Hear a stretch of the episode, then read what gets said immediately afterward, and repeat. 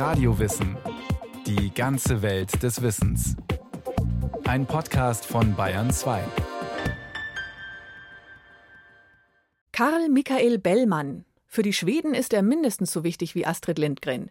Karl Michael Bellmann gilt als der schwedische Nationaldichter und Liederschreiber. Auch auf Deutsch wurde er immer wieder interpretiert. Von Hannes Wader, Harald Junke, von Manfred Krug. Weile an dieser Quelle, sie unser Frühstück ist zur Stelle.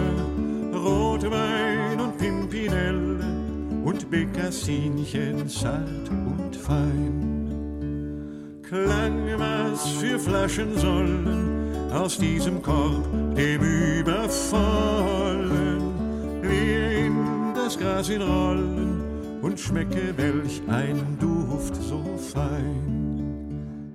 Die Texte von Bellmann sind äh, unerhört lebendig und äh, was er macht, Bellmann, ist impressionistisch genannt worden.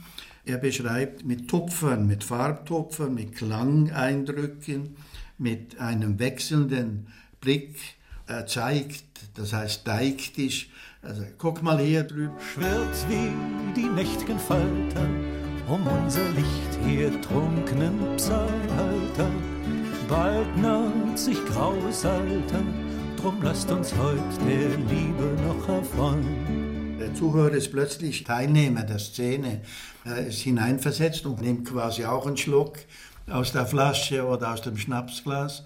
Und das ist unerhört beweglich. Deine Mittagswein schäumt aus dem Krug so hell im Frühlingsschein.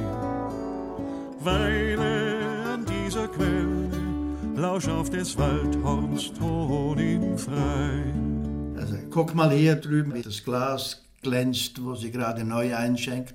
Und hört mal von draußen, hört man Pferde wiehern und guck mal, hier liegt einer unter dem Tisch. Er zeigt im Raum herum. Seht, wie das Nymphlein eilet und wie ihr Füßlein nimmer weilet. Ei und Oliv zerteilet und schwitzt im eifrigen Pläsier. Seht, wie ihr Brüstlein hüpfet, wie sich ihr Rock beim Bücken lüpfet.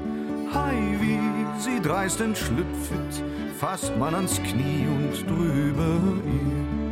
Man hat das auch filmische Technik genannt. Die Filmkamera, dann kommt Schnitt, dann kommt noch ein Schnitt, mal eine Klarinette und dann mal jemand, der singt oder kreischt oder jemand, der ruft und streitet, ein Stimmengewirr. Walter Baumgartner ist Skandinavistikprofessor und ganz begeistert vom schwedischen Nationaldichter Karl Michael Bellmann. Das ist unerhört beweglich, das ist unerhört lebendig. Bellmann, er lebte zwischen 1740 und 1795 in Stockholm, der schwedischen Hauptstadt. Bellmann trug seine Texte vertont und gesungen vor und begleitete sich dabei auf einem Zupfinstrument, einer Art Gitarre. Bellmann war ein hervorragender Musiker, der einfach nur nach dem Gehör gearbeitet hat und die Melodien seiner Zeit auch abgeändert hat. Spielet, ihr Musikanten, lasst Lied um Lied wie Schaum auf Brandem. Lachet der alten Tanten, die uns mit dürrem Finger dräuen. Auch Klaus Rüdiger Utschig, der Übersetzer seiner Werke und Mitglied der Deutschen Bellmann-Gesellschaft, ist begeistert von Bellmann. Er konnte ein Stimmengewirr selbst erzeugen und auf seiner Gitarre und auf einem Spinett etwa erzeugt bestimmte Laute. Das hat sich angehört wie das Schreien von Möwen, wie das Plätschern von Wellen und so weiter. Also er war ein wirklicher Stimmenimitator und Erzeuger von den verschiedensten Geräuschen. Also das konnte Bellmann wie kein anderer. Er wurde als Alleinunterhalter eingeladen, von vermögenden bürgerlichen und adligen Kreisen, selbst von König Gustav III. Nachdem er einiges getrunken hatte, lief Bellmann zur Höchstform auf. Er amüsierte sein Publikum mit seinen Liedern, Imitationen und mit seinen improvisierten Stegreifgedichten. Er dichtete deftig frivole Texte, in denen es nicht nur ums Trinken, sondern auch recht deutlich, natürlich aus männlicher Sicht, um Sexualität ging. Hei, wie sie dreist entschlüpfet, fasst man ans Knie und drüber ihr. Nur Wein, Weib und Gesang. So war es nicht, sondern Bellmann hat seine realistischen Details sozusagen punktgenau, aber auch sparsam gesetzt. Das macht ihn heute so unterhaltsam. Vor allem aber wohl damals, im 18. Jahrhundert, live. Ich konnte nicht schlafen.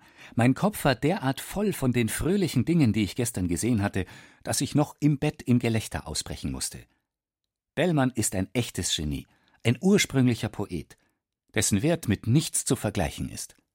So der Besucher einer Bellmann-Performance. In Schweden ist er ständig präsent, unerhört populär, also alle kennen ihn. Es gibt jedes Jahr neue CDs, die erscheinen. Es gibt ständig Leute auf Tournee, an Festivals, die neue Interpretationen bringen. Neue Vertonungen gibt es jetzt auch von Liedern von Bellmann, die vorher nicht vertont waren. Im Deutschland der 1980er und 90er Jahre haben einige Chansonniers und Liedermacher Bellmann-Texte gesungen nach den überlieferten Melodien.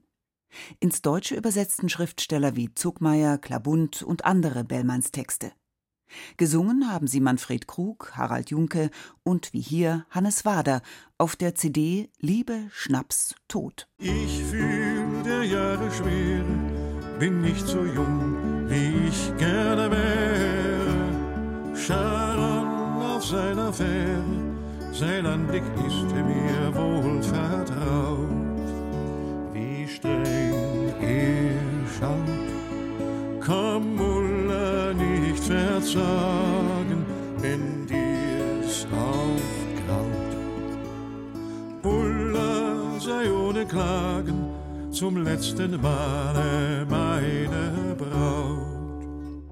Doch in den letzten Jahren ist es hier ruhig geworden um Bellmann. Vielleicht, weil Bellmann keineswegs nur lustig und unkompliziert war. Es ist so leicht, Bellmann zu lieben und so schwer, ihn wirklich zu verstehen. Resümiert der Skandinavist Gerd Kreuzer. Bellmanns Texte sind vielschichtig. Seine zunächst fröhlichen Trink- und Liebeslieder enden oft mit Hinweisen auf Alter, Krankheit, Tod und Sterben. Bellmann galt als Melancholiker, der auch an seiner eigenen Existenz nicht nur Freude hatte. Ach, meine Mutter, sag, wer dich sandte in Vaters Schlafgemach. Aus deiner Glut mein Lebenslicht entbrannte, ach, so arm und schwach. Für Lust ertrage ich nun die Plage, wandre müde hier. Die Gedichte Bellmanns biografisch zu deuten, vereinfacht zwar oft unzulässig, bietet sich aber an. Pfui, diese Kammer, pfui, diese Eichen, die man fürs Brautbett schlug. Pfui, deine Glieder, da du hernieder in das Bette stiegst. Oder war es eine Bank, der mein Sein ich verdank, der mein Sein ich verdank? Auch der zeugende Vater wird für das Dasein verantwortlich gemacht und mit einem Pfui bedacht. Die Epistel endet versöhnlich mit dem Hinweis auf Bacchus, den Gott des Weines. Arm und versoffen. Darf ich erhoffen, was das Glück mir deucht, in Krug und Gassen, im Tod, dem Blassen, ich den Gaumen feucht, und in der letzten Stund führ ich's Glas zum Mund. Er hat den Ruf gehabt, eben ein Säufer zu sein und ein lasterhaftes Leben zu führen. Und das stimmt so natürlich nicht ganz. Der Teufel ist hier, er verwüstet die Schenke, zertrümmert die Tische und Bänke. Dreht alle Türen ein, schlägt alles groß und klein blindwütig in seinem Hass. Bellmann selbst hinterließ einen kurzen biografischen Abriss. Da es zu einer Lebensbeschreibung notwendig erscheint, das Todesjahr oder richtiger gesagt das Geburtsjahr zu nennen, so sehe ich mich veranlasst, mein Erscheinen auf der Welt nach dem Kirchbuche von St. Maria Magdalena auf den 4. Februar 1740 festzusetzen. Weil meine Eltern sich liebten, wurde ich, wie gesagt, geboren. In einer wohlhabenden bürgerlichen Familie in Stockholm.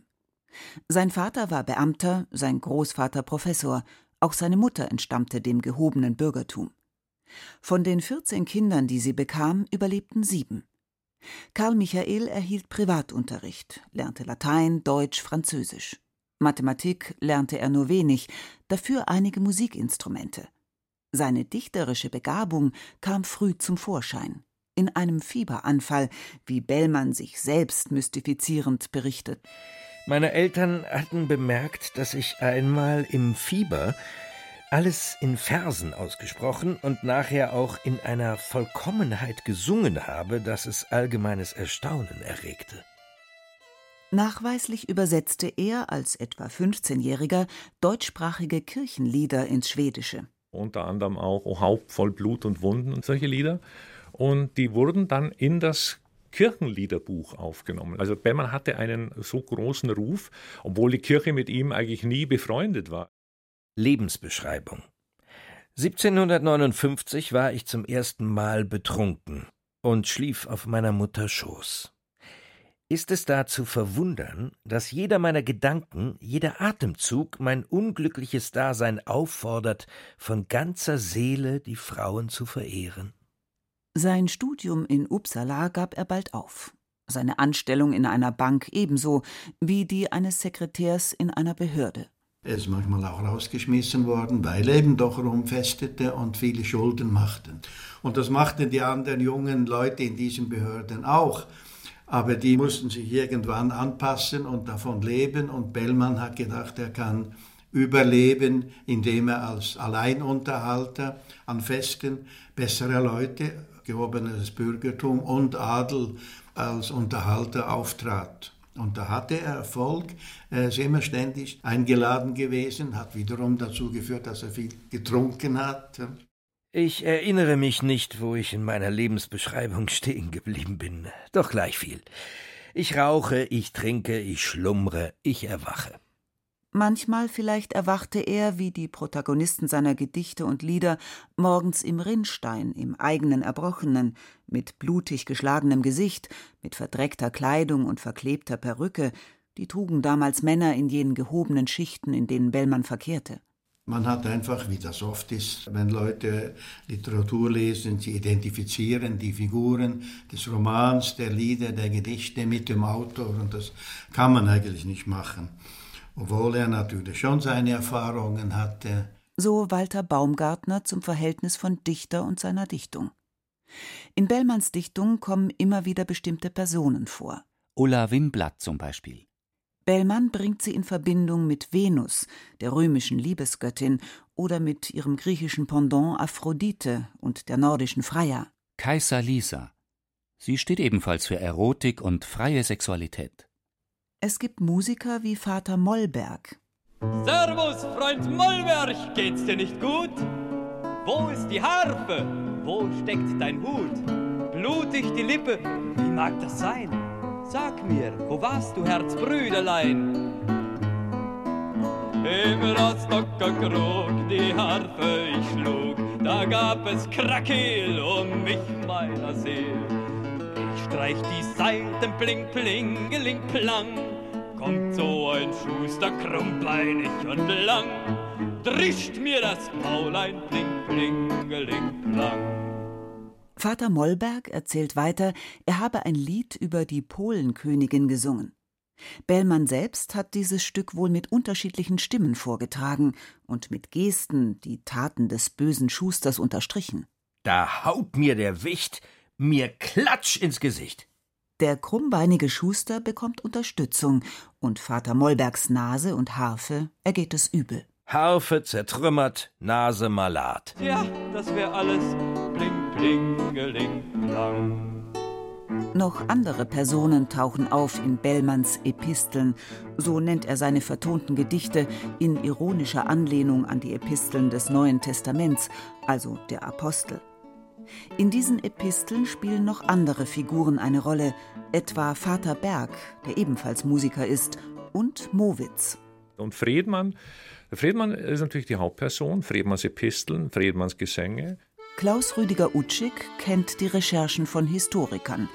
Bellmanns Protagonisten hatten reale Vorbilder. Friedmann war ein königlicher Hofuhrmacher und dieser königliche Hofuhrmacher und Aldermann seiner Zunft der hat eine ältere Frau geheiratet, eine viel ältere Frau. Das war ja üblich damals, dass ein junger Mann, der zu einem Meister kommt, dann die Frau des Meisters, wenn dieser stirbt, heiratet und das Geschäft übernimmt. Und da kam er ans Saufen. Er kam deshalb ans Saufen, weil er so eine Xantippe geheiratet hatte. Diese Leute aus dem Volk, Handwerker, entlassene Soldaten, Musiker, Huren, kamen in der schwedischen Literatur bis dahin nicht vor. Bellmann schreibt über sie. Realistisch und frivol, wie sie tranken, sich Geld liehen, Sex hatten, an Schwindsucht litten, starben und schließlich beerdigt wurden. Diese verunglückten, elenden Gestalten bekommen eine Würde und sind untereinander solidarisch. Sie werden ernst genommen und man kann mit ihnen mitfühlen. Sie können einem leid tun. Sie erleiden tragische Schicksale. Früher sind solche Gestalten in der Literatur höchstens als absolut nur komisch vorgekommen. Und jetzt sind sie komisch und ergreifend. Und das macht er in ständigem Wechsel zwischen sublim und trivial. Die Stilhöhen wechseln, die Stile werden ständig gebrochen, es sind ständige Stil- und Gattungsbrüche. Und das ist eigentlich sehr modern. Bellmann kombiniert seine quasi lumpenproletarischen Heldinnen mit den in der barocken Literatur üblichen Naturidyllen und anderen Genres und parodiert sie. Du, Ulla Windblatt, rot, schaukle im Ruderboot, du bist jetzt Venus. Die Dichter den Zeitgenossen damals, die waren Klassizisten, sie waren Mitglieder der gerade eben gegründeten Schwedischen Akademie, und hatten sehr strenge Vorstellungen von, was sich ziemt und was sich gehört und wie Literatur auszusehen hat. Es gab Gattungsregeln und es gab metrische Regeln und es gab vor allem das Dekorum, das heißt, was sich ziemt in der hohen Dichtung, in der würdigen Dichtung. Und da hat Bellmann einfach gegen sämtliche Regeln verstoßen. Die etablierten Schriftsteller verurteilten Bellmanns Texte als grob, profan, direkt und unfein und machten sich über ihn lustig. Doch, so Professor Walter Baumgartner, heute ist es so, dass Bellmann eben noch lebt, gesungen wird, es wird über ihn geschrieben, es wird über ihn geforscht, es wird über ihn gesprochen und über die anderen, die damals ihn eigentlich sehr kritisch sahen, die liest niemand mehr. Das ist so trockenes Zeugs, langweilig Zeugs. Es war die Zeit der Frühaufklärung. Schweden war keine europäische Großmacht mehr. Es war militärisch geschwächt. Die Wirtschaft stützte sich auf Landwirtschaft, die Gewinnung von Eisenerz und Schiffbau. In Stockholm gab es eine arme Arbeiterschicht. Die Macht der Kirche war begrenzt. König Gustav III. begann in den 1770ern seine Macht gegen die einflussreichen Adelsfamilien durchzusetzen. Er war von den Ideen der französischen Aufklärung beeinflusst, gründete Theater und Akademien und förderte Kunst und Dichtung. Bellmann unterstützte den liberalen König mit dem Lied Gustav Skoll, also Prost Gustav. Dieses Lied intonierte er mit Freunden, als der König vorbeiritt. Gustav Skoll, der beste König dieser Erde. Der König dankte es ihm. Bellmann erhielt Protektion, bekam einen Sekretärsposten, der ihm ein Einkommen verschaffte, das Bellmann kreditwürdig machte. Auch konnte er vor seinem Hofstaat auftreten. Bellmann hat zum Ruhm Gustavs III. beigetragen und umgekehrt könnte man sagen. Und er musste natürlich auch ein bisschen Propaganda für den König schreiben. Bellmann begleitete die wohlhabenden Bürger und Adligen auch auf ihren Landpartien. Da ist Bellmann verköstigt worden, getrunken, so viel er wollte, und hat jederzeit auf Aufforderungen aus dem Stegreif Geburtstagsgratulationsgedichte, Hochzeitsgedichte oder eben Trinklieder, wo es um Trinken und um Liebe und um Natur geht, improvisieren können, vortragen können, und da war er sehr beliebt. Bei der Geistlichkeit nicht so. Einige Male versuchten diese, die Verbreitung seiner Texte zu verhindern. Bellmanns Parodien auf biblische Geschichten, zum Beispiel Vater Noah, gingen ihnen zu weit. Vater Noah, Vater Noah war ein Ehrenmann, stieg aus seiner Kiste, pflanzte in der Wüste vielen Wein, ja, vielen Wein, ja, das hat er getan eines seiner harmlos netten Trinklieder, von denen einige biblische Stoffe aufgriffen und parodierten. In anderen erzählt er, dass sich Josef in Ägypten nicht von der Gattin Potiphas verführen ließ, sehr zum Spott des Dichters. Wie konnt er bloß? Ach, wär ich gewesen in Josefs Hus, so nah an ihrem Schoß. Heute sind es vielleicht sexistische, lahme Altherrenwitze, doch damals amüsierten sich Bellmanns Zuhörer, auf Kosten der pietistischen Sexualmoral der Geistlichkeit.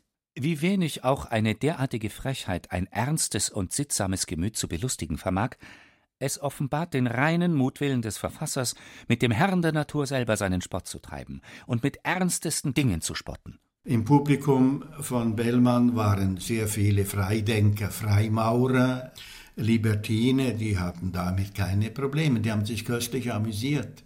Und sie haben Bellmann geschützt. Doch Bellmanns Kunst entspricht nicht dem heutigen Klischee von oberflächlicher Comedy. Der Hintergrund seiner Gedichte sind existenzielle Erfahrungen. Der Tod ist allgegenwärtig. Die Menschen sterben früh im Stockholm des 18. Jahrhunderts an Hunger, vergiftetem Trinkwasser, an Skorbut, am Alkoholismus und an der Schwindsucht. Viele von Bellmanns Geschwistern starben früh, auch sein eigener Sohn. Da ist der Tod allgegenwärtig. Memento mori, gedenke, dass du sterben wirst.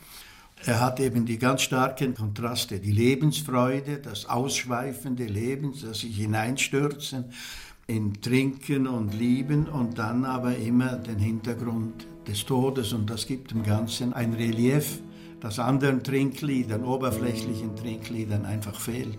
Trink aus dein Glas, der Tod steht auf der Schwelle. Bellmann nannte dieses vertonte Gedicht, hier gesungen von Hannes Wader, Elegie für Vater Mowitz. Es ist die Epistel 30. Kurz vor Bellmanns Tod erschienen die zuvor mündlich vorgetragenen Episteln redigiert als Buch zusammen mit Noten. Mowitz, der schwindsüchtige Musiker, ist eine Figur, die Bellmann sehr nahe war. Oft unterschrieb er seine Briefe mit Mowitz. Bellmann war wie Mowitz lungenkrank, schwindsüchtig. Die Schwindsucht hat dich fest in ihren Klauen. Von deiner Stirn rinnt schon der Todesschweiß.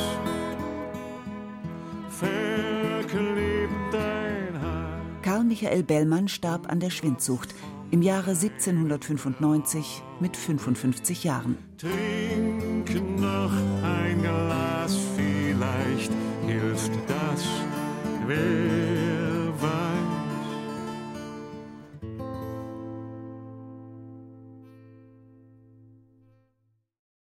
Sie hörten Karl Michael Bellmann, der schwedische Nationaldichter. Ein Beitrag von Rolf Kanzen. Es sprachen Rael Comtes, Stefan Merki und Friedrich Schloffer. Technik Christian Schimmöller. Regie und Redaktion Petra Herrmann. Eine Sendung von Radio Wissen.